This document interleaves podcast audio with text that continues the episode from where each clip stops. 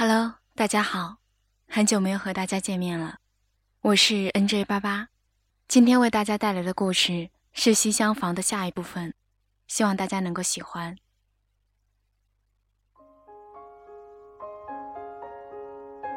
西厢房里养了一只很可爱的猫，灰灰的，但是不怕人，白天总是喜欢躲起来睡觉，晚上人多的时候就会跑出来，让人抱在怀里，宠爱它。我想起了我们家的金泰，也是一只很帅气的猫。它喜欢静静地坐着，两只蓝蓝的眼睛静静地看着我，呆呆的，好久才回过神来，然后抬起它的小爪子舔一下，冲着我张开它的小嘴，不知怎么的喵了一下，那副样子真是招人疼惜。它不喜欢别人抱它、抚摸它，但它喜欢跟人在一个房间里。喜欢看着你，喜欢坐在窗前看外面的天空，看上去很忧郁的样子。金泰，是我和他一起买回来的，在一个非常寒冷的冬天，在北京西二环官园桥那边的宠物市场，我拉着他的手，本来只是想逛逛，可是看到了金泰。他那个时候小小的。被关在了笼子里，一看见我们走过来，就一直冲着我们叫，喵，一声接着一声。柔软的绒毛被凛冽的寒风吹得竖了起来。他拉着我的手说：“你看，它多可怜啊！要不咱们把它买回来吧，不然它还要在风中冻着。”然后，他就靠过来依偎着我：“咱们把它买了吧。”好不好？你看它多可爱啊，一直看着你叫呢，一定是想让你把它带回家。谁能够拒绝这种请求呢？我想起他跟我说起关于他小时候的事情。他说：“我小时候父母工作都很忙，都要去上班，就把我一个人留在家里。”我说：“那你岂不是很没意思？”我小时候院子里有很多的小朋友陪我玩的。他说：“我家住在楼房，没有小朋友，从小就一个人在家，自己，自己跟自己玩。”我说：“那一个人能玩什么呢？”他笑着说：“我把用过的易拉罐的拉环存起来，放在水盆里，然后留下一个拉环，用线拴起来作为鱼饵。”钓那些在水盆里的拉环，就像是钓鱼一样，自己一玩就能玩一天。我听着他说，眼睛就会酸酸的，觉得他很可怜。我想要把他搂在怀里，好好的爱，再也不让他孤单寂寞，就像不忍心把小动物留在寒风里孤孤单单一样。可是事实上，我错了。我总觉得，自己像上帝一样。应该去拯救别人，可实际上，这个世界上最可怜、最寂寞、最需要拯救的，就是我自己。那些看似软弱的人，其实很坚强；看似孤独的人，其实一点也不寂寞。他跟我分手了，不再爱我。我一个人在夜里，趴在天桥上一直哭。我装得像普通朋友一样，去学校找他，希望重新开始。我打电话求他，我说我愿意为了他放弃全世界。我不想分开，因为我想照顾他，我不想看他一个人孤孤单单的样子。可是其实，只有我一个人是伤痕累累。他一直过得好好的，后来飞向了英国，为了他自己的理想。有谁会喜欢我这样没意思的文章呢？沉闷，没有激情，连我自己都不喜欢。大多数的人更喜欢调侃的文章，说说 make love，说说女童的不一样，说说自己的艳遇，说说漂亮的亲爱的和漂亮的宝宝。我自己也更喜欢看这类文章，看的不累，看的时候也很开心，看过就忘了，却不像我们的感情，和我的文章一样，腻腻歪歪的没完没了，而且忘不掉。第一次在西厢房就看到了传说中的二八四一，他一直在美女中忙来忙去，像一只心情采蜜的小蜜蜂。据说他在网上自称是帅 T，我看了看，觉得没我帅。不过衡量一个人，不是以帅不帅来衡量的，就像衡量爱情，不是以性别来衡量的一样。长衬衫，蓝色牛仔裤，短短的头发，长得还算清秀标致。喜欢嘴里叼着烟，手上端着酒杯或盘子。每个人都有权利选择自己的生活的方式。一个人如果有生活的目标，那么就会很快乐。我觉得二八四一是快乐的，因为至少在西厢房里，他知道自己来干什么。可是，我却不知道，我的生活一直都没有目的，就像我们的感情，我从来不知道。他要走向哪里？如果偏说他走向的是死亡，又会有多少妹妹在这里谩骂我的狭隘和偏激啊？的确，我没有理由抱怨我的生活。我有爱我的父母，有不错的工作，有足够养得起自己的薪水，有一群永远都不会出卖自己的朋友，我还能抱怨什么呢？可是。曾经我可以不要这所有的一切，只希望有一天我可以拉着我亲爱的手，光明正大的走在大街上。当他说冷的时候，我可以抱他。每年都有一次凤凰花开的时候，对于我来说，那就是每年校园民谣的毕业纪念册，在子夜开始广播的时候。不是每一个人都一定会经历高考。但是我想，所有经历过高考的人，都不会遗忘那次凤凰花开。我更不会，因为那时候，我第一次爱上了一个人。我说的是爱，而不是别的。高中时的记忆，永远是那么的纯净，就像秋日湛蓝的天空，遥远，但清澈。那时教室的后面有一扇很大的窗户，我常常喜欢站在那边看窗外。窗外有一棵很大的树，仅仅一棵，矗立在一排排矮矮的平房中，显得很突兀。我喜欢看着它抽枝发芽，看着它慢慢长叶，看着它枝叶茂盛，看着它枝叶变黄、变红，最后慢慢的看着它。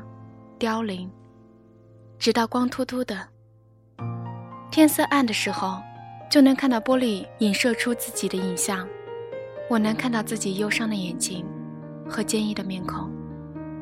那时候我就知道，我们的爱情就像那棵树一样，是会凋零的。从来都没有想过，我跟他在一起有什么不正常，至少总比那些又傻。又笨又脏又臭的男人在一起好吧？但是还是很心虚的。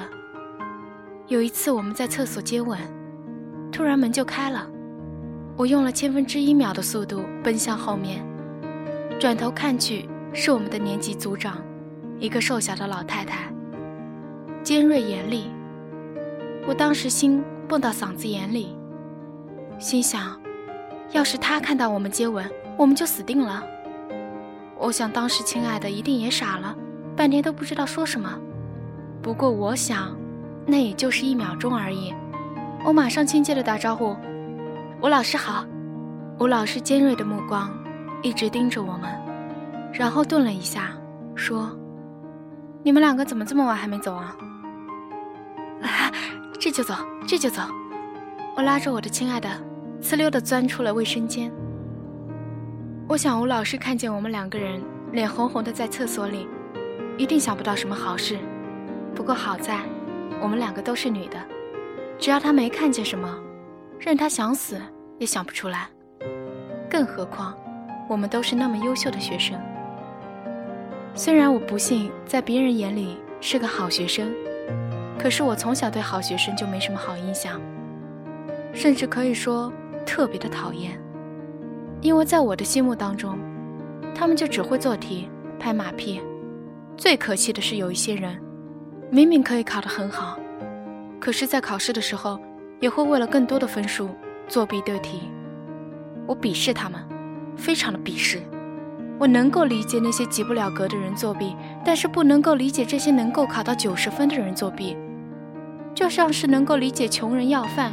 但是不能够理解那些穿着西装、开着宝马的人，为了一点点的钱向你弯腰鞠躬、摇尾乞怜一样。虽然我上了市重点，后来也考上了不错的大学，像那些好学生一样，接受了所谓的高等教育，可是那些能够代表什么呢？智慧、素质都不能代表。我想，那只能够代表我们和那些别的人。选择了不同的人生道路，可是人生是能够用一个字来形容的，那就是殊途同归。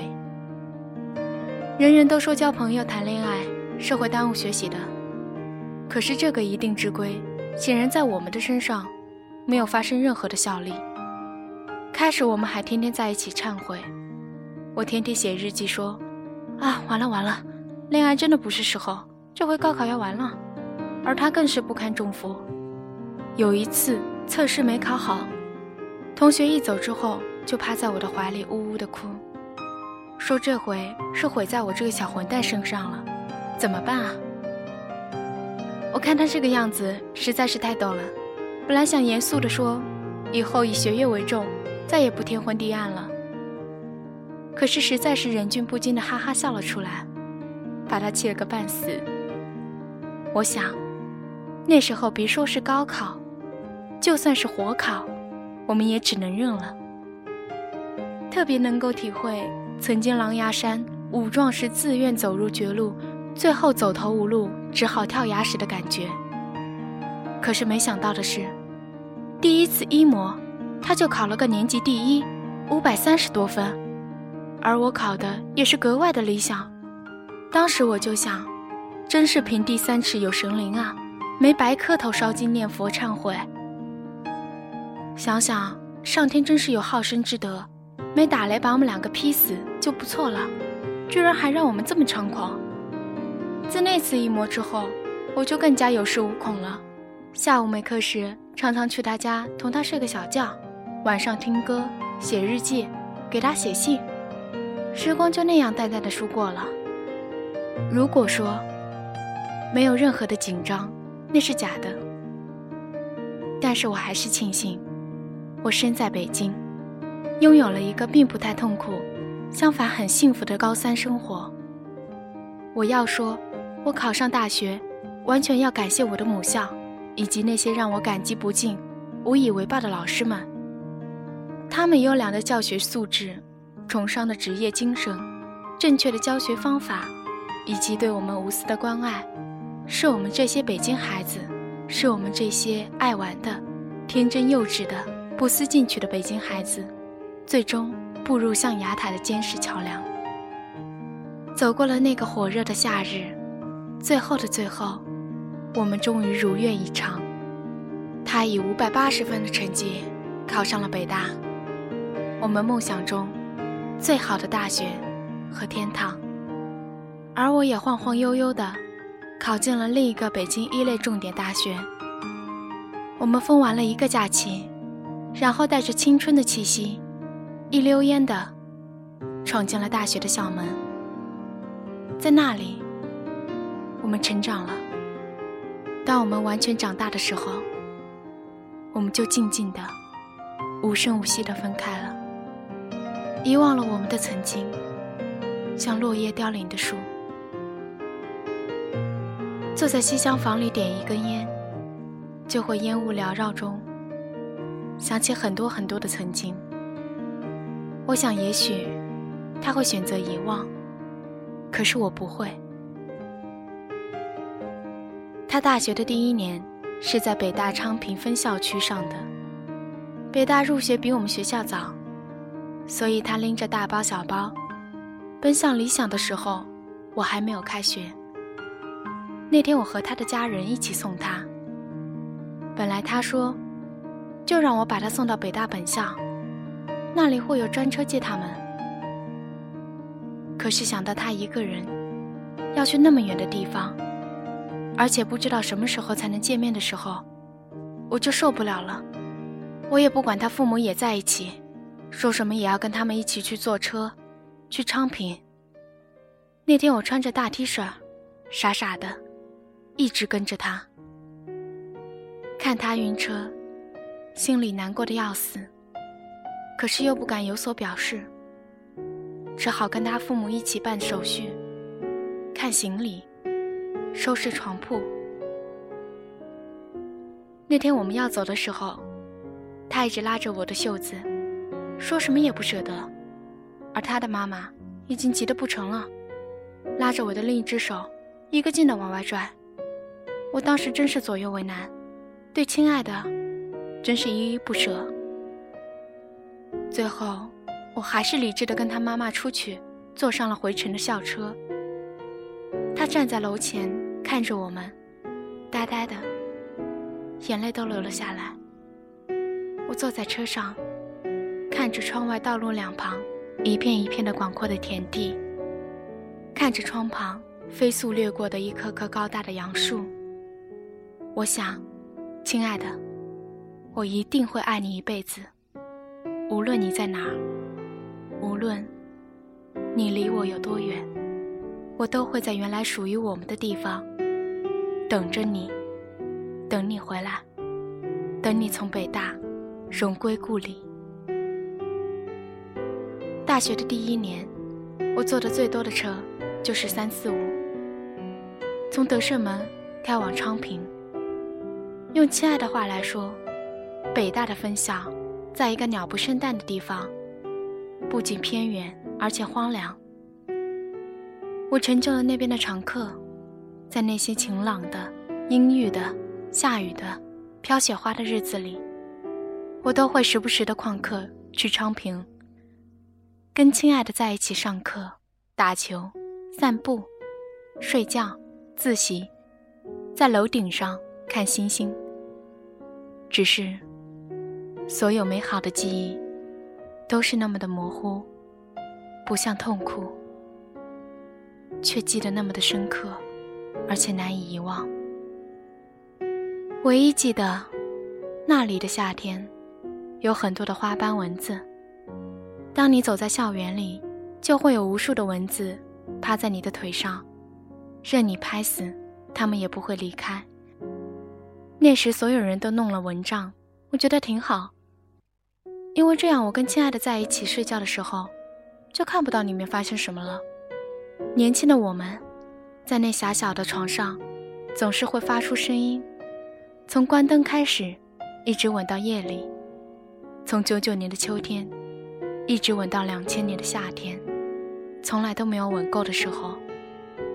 他宿舍的人常常不动脑子的过来问我们：“天这么热，你们两个人睡在一起不难受啊？”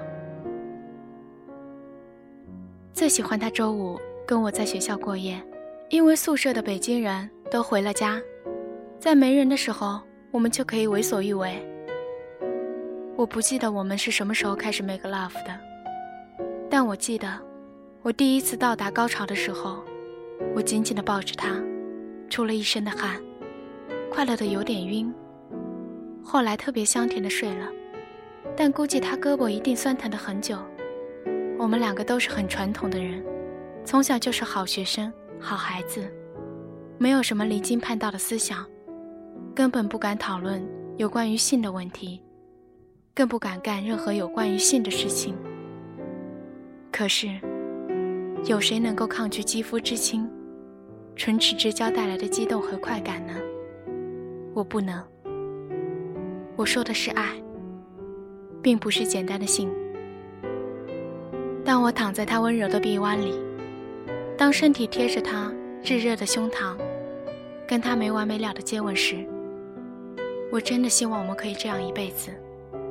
我想融入他的身体，跟他成为一体，形影不离的跟随他，陪他欢乐，陪他哭泣，保护他，不让任何人欺负他。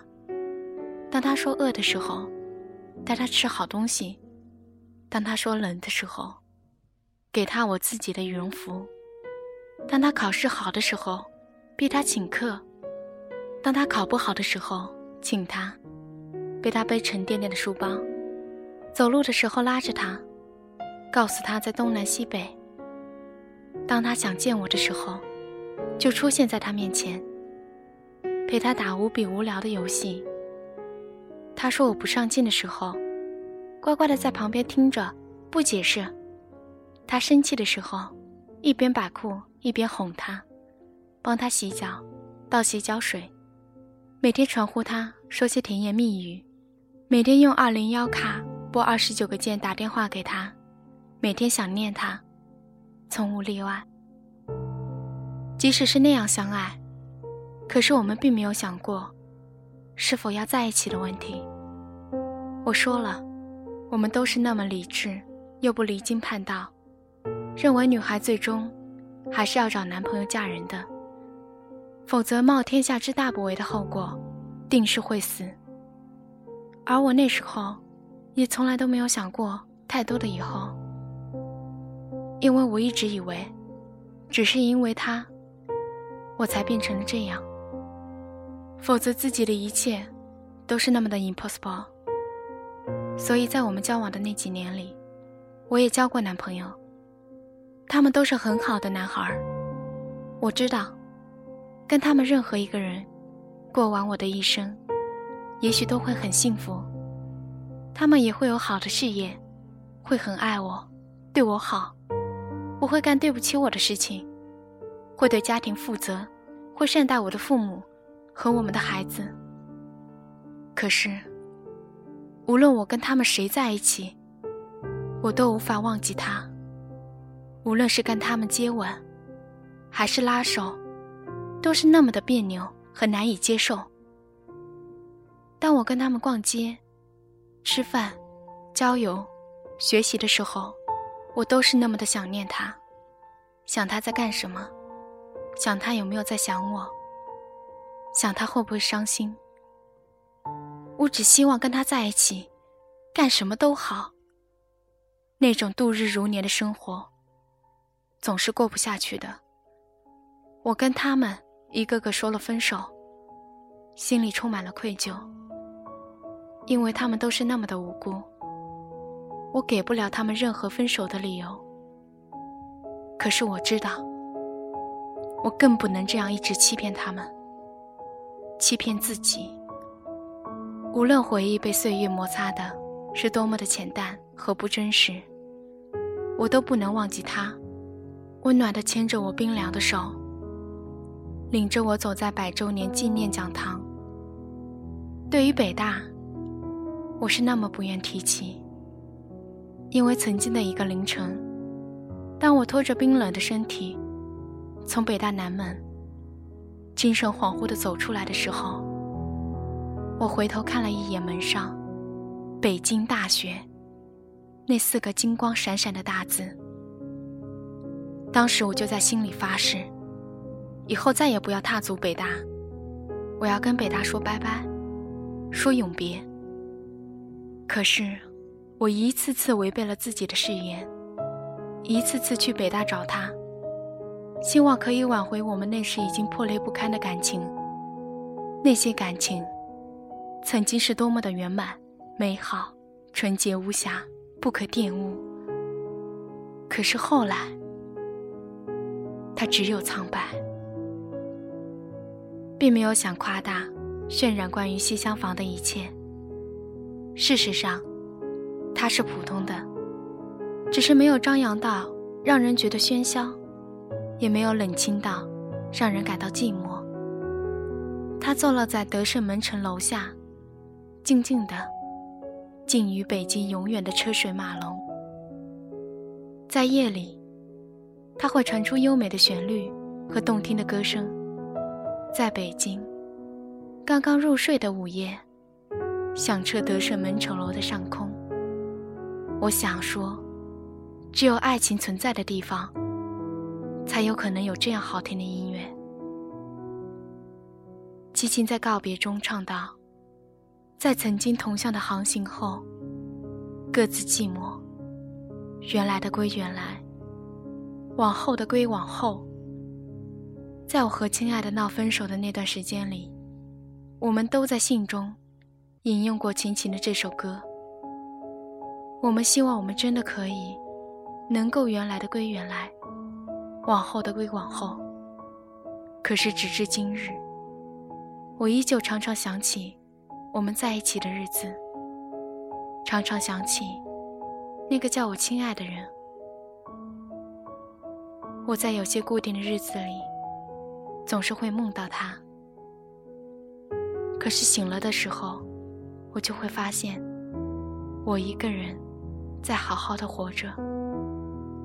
虽然他很早就不要我了。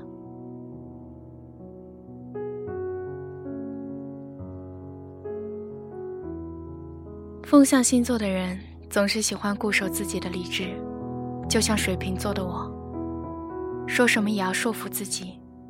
分手是一件很正常的事情，这个世界上，谁没有谁都可以活，以后还可以做好朋友。世界上还有很多的好女孩和好男孩，也许以后可以喜欢上男孩，变正常。天天被感情所困的是懦夫。是笨蛋，学业为重，事业为重。我并不想在这里写我们的快乐，因为那些被记忆选择性淘汰了。我也并不想写我们的吵架，因为那些被记忆强行性的监禁了。我唯一记得的是，我们分开了，他不再要我，我一个人孤单单的晃荡在学校和街道。会背着书包，呆呆的坐在寝室里；会坐在校园里的长椅上，看树叶落下；会每天睡很多很多的觉；会天天去上课；会一直一直打很无聊的游戏；会一个人抽很多很多的烟。那时候我很想死去，我想当世界上唯一一个爱你，而且你爱的人，谁都会想死的。因为谁也不知道，应该如何的存活下去。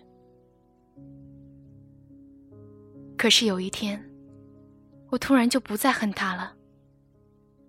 那天我收拾抽屉，突然翻出了他曾经写给我的一些东西。那是一封信，一张生日贺卡，以及他抄的一首歌的歌词。他们因为被搁置在别处。而在我烧毁所有他给我写的信封中，幸免于难。我打开信，里面是五张 A4 大小的黄格纸，满满的写满了正反面。这很正常，他的信永远是那么的长，信纸永远是那么的洁净，字迹是永远那么的清晰漂亮，让我一看就想吻他。信的开头是这样。以下的话，虽然我不知道你到底会不会看，但是如果现在不说，也许以后就永远没有机会说了。我在想，如果我能够把每一句话，在你本应该知道他的时候说出口，也许我们的今天就不会是这个样子。有一次上一门叫做《现代社会的人生理论和社会实践》的课。老师让大家提问题，在纸条上，然后解读。他拿起一张纸条，读出这样的一个问题：老师，如果我最爱的人弃我于不顾，让我自生自灭，我该怎么办？话音刚落，我的眼泪唰的一下就下来了，根本顾不上是在课堂上，因为我的眼前。浮现出你明媚耀眼的笑脸，那独一无二、空前绝后的容颜。第三天，你就平静地说分手。就像告诉我太阳已经出来了，天亮了，是那么的平静。然后把我送上了回昌平的汽车。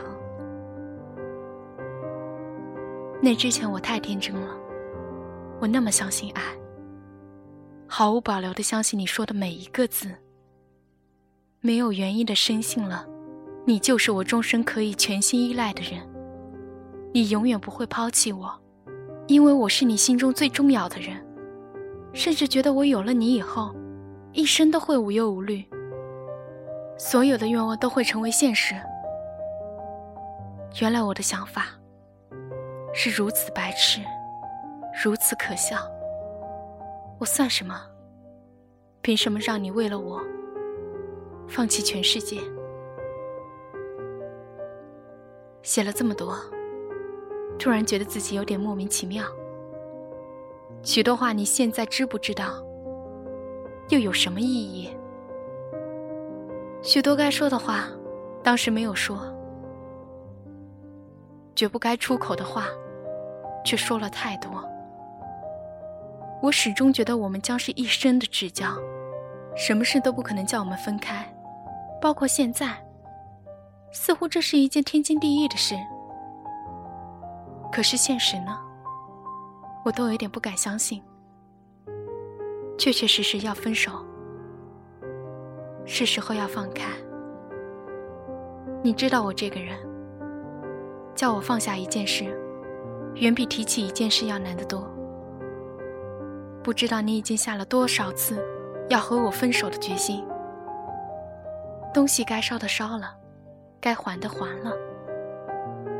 要不是我太脆弱，我们的故事不知道在哪儿，就早已画上了句号。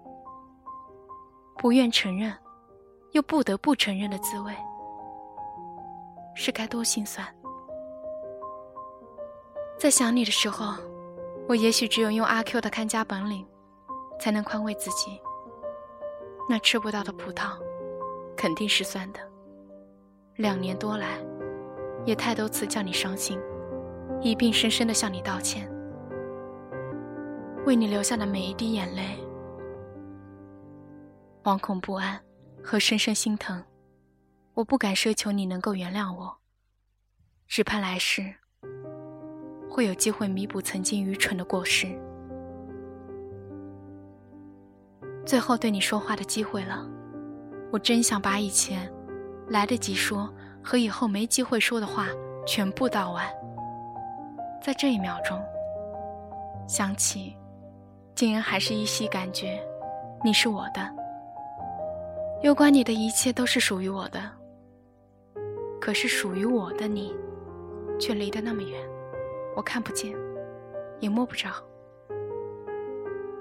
一切都结束了，我的生活又归于毫无刺激的无聊。叫你心烦了，不会更怪我了吧？从今以后，咫尺天涯，请保重自己，允许我永远的想念你的一切，祝福你。吻我眼前白净的脸，我爱你。当我读完的时候，泪水已经滴满了桌子。突然间发现，原来伤害都是彼此的。是啊，往事，那些不堪回首的往事。